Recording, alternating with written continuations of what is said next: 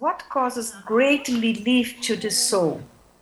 And what's the greatest magic of life?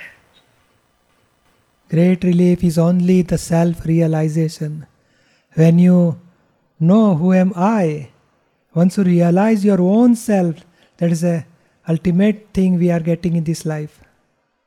Because we have achieved so many relative things, but all these relative are temporary things. And while realization of real thing, it is real is a permanent. So we are realizing our permanent thing. Who am I? That is ultimate achievement in this life.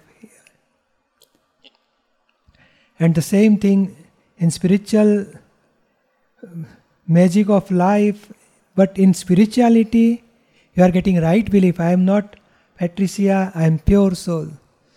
Within one hour, we are getting that is biggest spiritual mag- magic in this life. Otherwise, whole life we have to spend to progress in self realization. Still, we may or may not achieve that stage.